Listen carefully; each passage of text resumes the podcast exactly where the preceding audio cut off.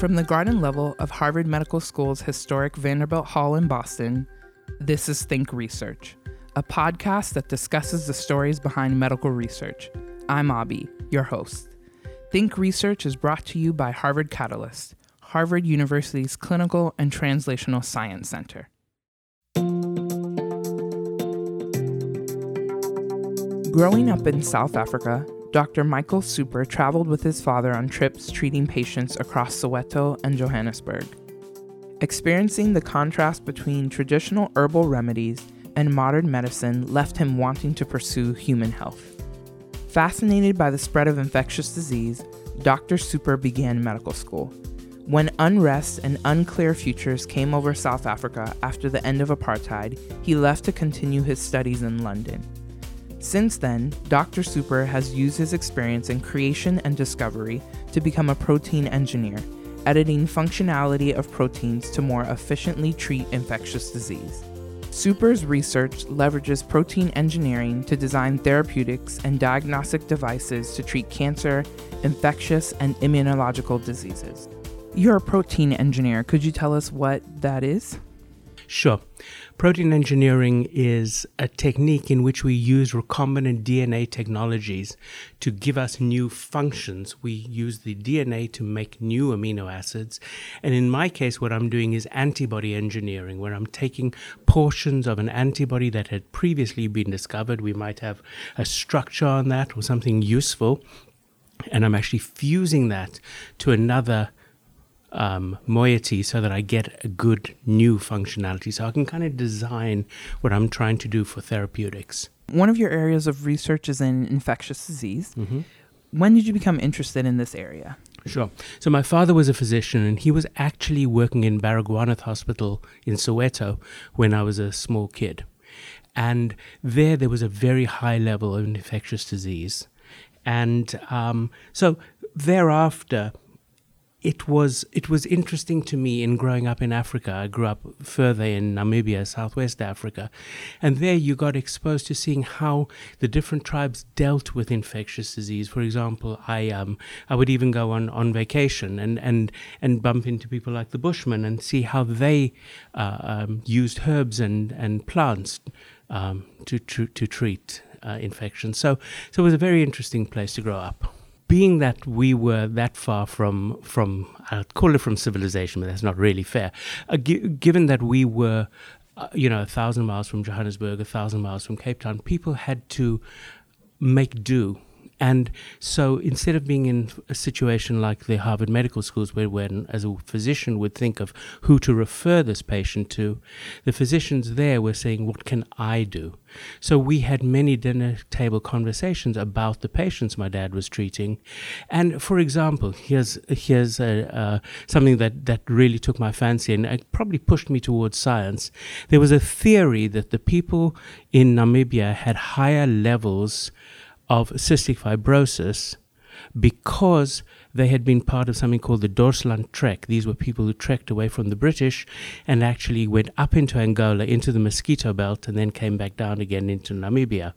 And the theory was that they had, a little bit similar to the sickle cell trait story, that they had maybe got some kind of benefit from their CF in helping them to survive malaria.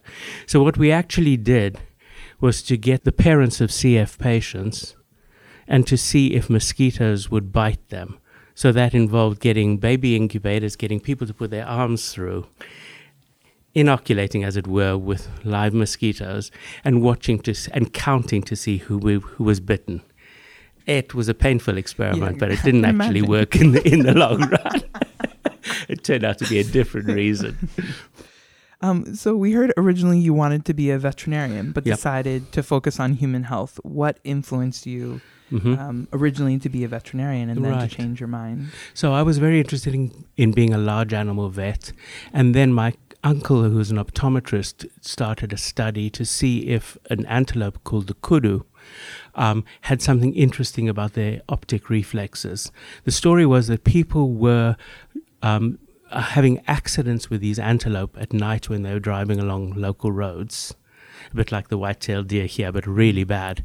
And it's a larger animal. And, and so the theory was that there might be something about their optic reflex. And so we actually went to the Etosha pan and darted a kudu and followed it um, and eventually tested its eyes and found there was nothing wrong with the optic reflex. I think what was happening was that the animals were just grazing too close to the road and mm-hmm. got spooked by the lights. But that that got me very interested in in the animal research. But then I realized that you know it was it took so long to do that one experiment. I mm-hmm. realized that if I wanted to make any impact in human medicine, I would actually have to uh, uh, work in the lab and, and do something a little bit more mainstream. Um, so you started studying at the University of Cape Town, then left and finished your degree in the UK. Why did you leave, and what was it like making that transition? Mm. So I grew up during apartheid, and this was all happened before Mandela was released, and so it was it was not the best place uh, to grow up in South Africa. One couldn't really see. Um, a clear future.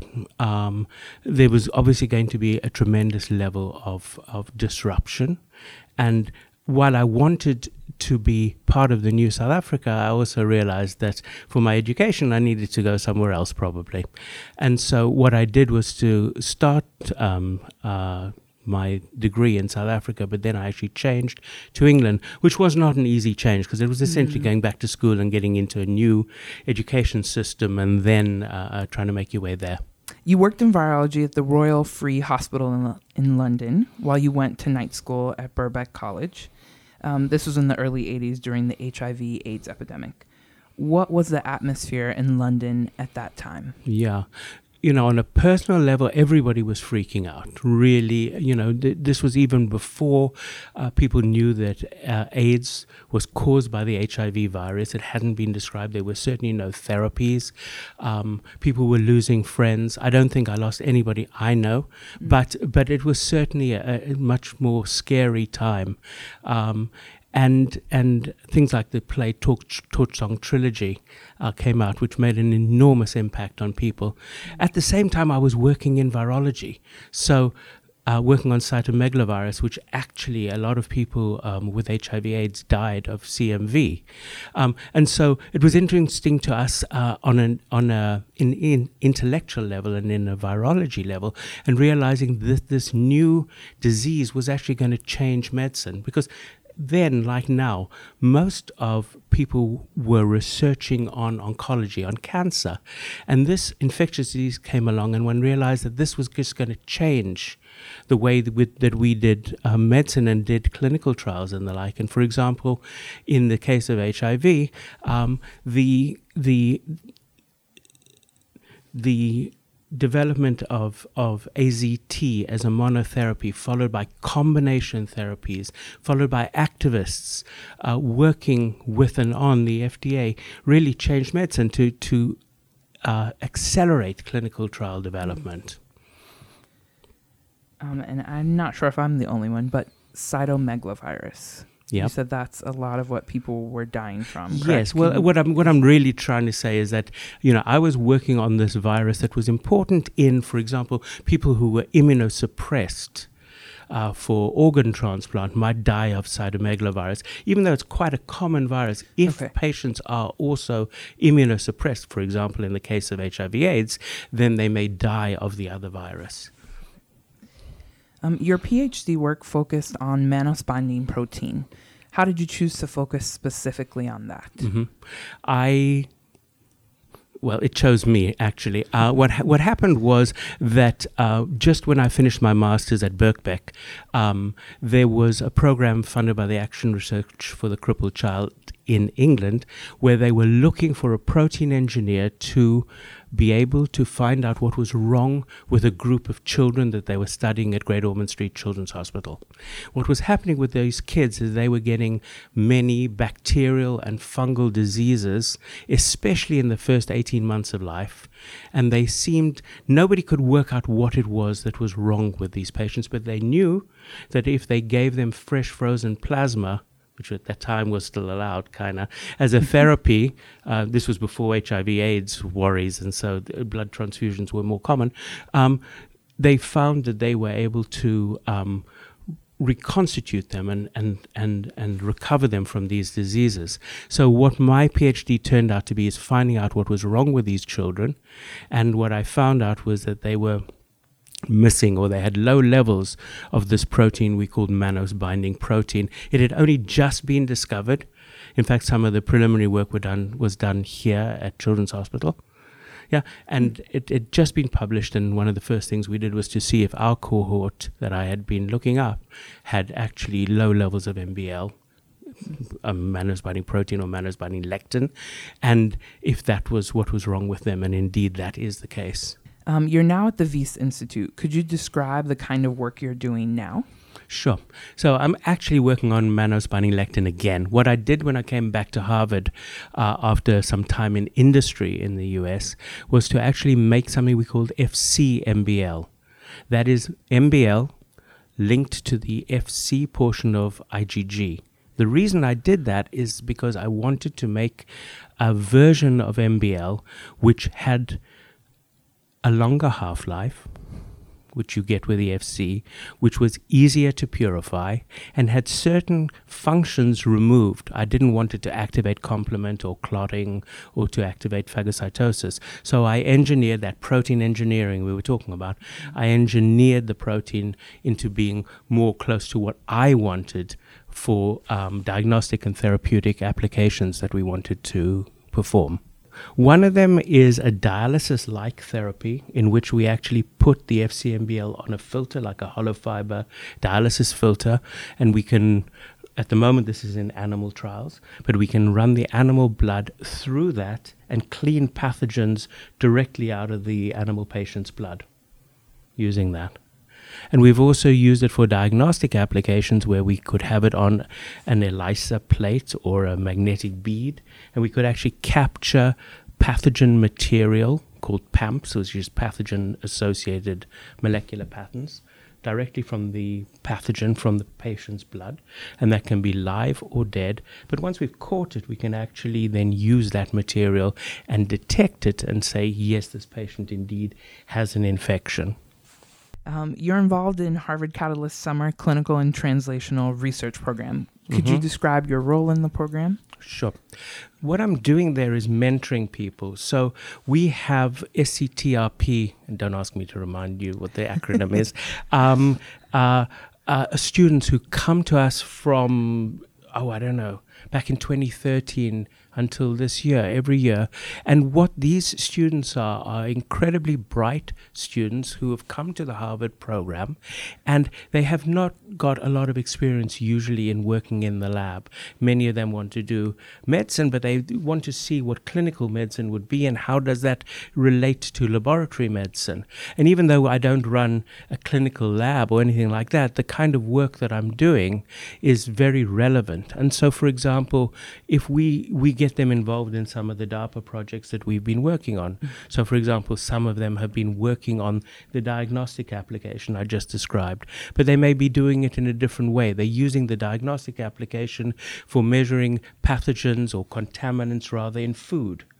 Others will have worked on another program of ours, which is a slippery surface program. And the idea there is to prevent blood clotting thrombosis on medical devices or prevent, for example, um, biofouling. So these students really get in there and understand what's going on. They come to our DARPA meetings, which are every couple of weeks, and they present and they, they really get involved and become part of the team. Why is mentorship important in science? I think it's important because it's becoming more and more obvious that one can't do it all oneself. And so it's really important to have a good team and to be able to work with experts in various fields. And in mentoring, it's so important because then these these people are coming through with other interests and they're growing that and in, as doing so are sort of complementing the group as well as learning for themselves. Who have been some of your mentors and why? How have they advanced what you've done? Mm-hmm. So on on a on a professional level, of course, my dad, as you heard. I've also had mentors here like Don Ingber, the founding director of the Wyss, and Alan Ezekowitz, who who brought me to this country, um, and and um, Mac Turner in London. But actually, to a large extent, um, I've been very lucky because I've been surrounded by very strong women uh, in my life, and they've pushed me hard. And so my boss now, Mary Tolikas, but then my mom, who is a, a Holocaust survivor, mm. my wife, who's a, in, a designer uh, working um, in universal design.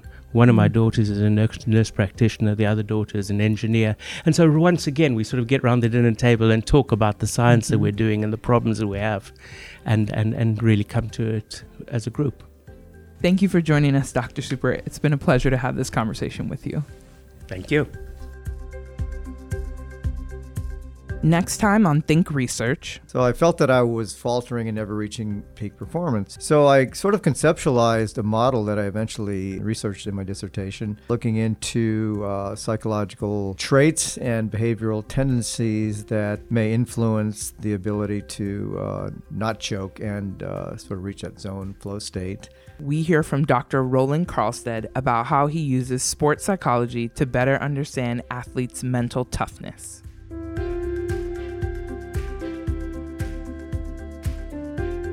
Harvard Catalyst Think Research is supported by NCATS, the National Center for Advancing Translational Sciences. Subscribe to Think Research on iTunes, Google Play, SoundCloud, or wherever you get your podcasts. To find out more about our podcast or suggest topics for future episodes, visit our website www.catalyst.harvard.edu slash thinkresearch.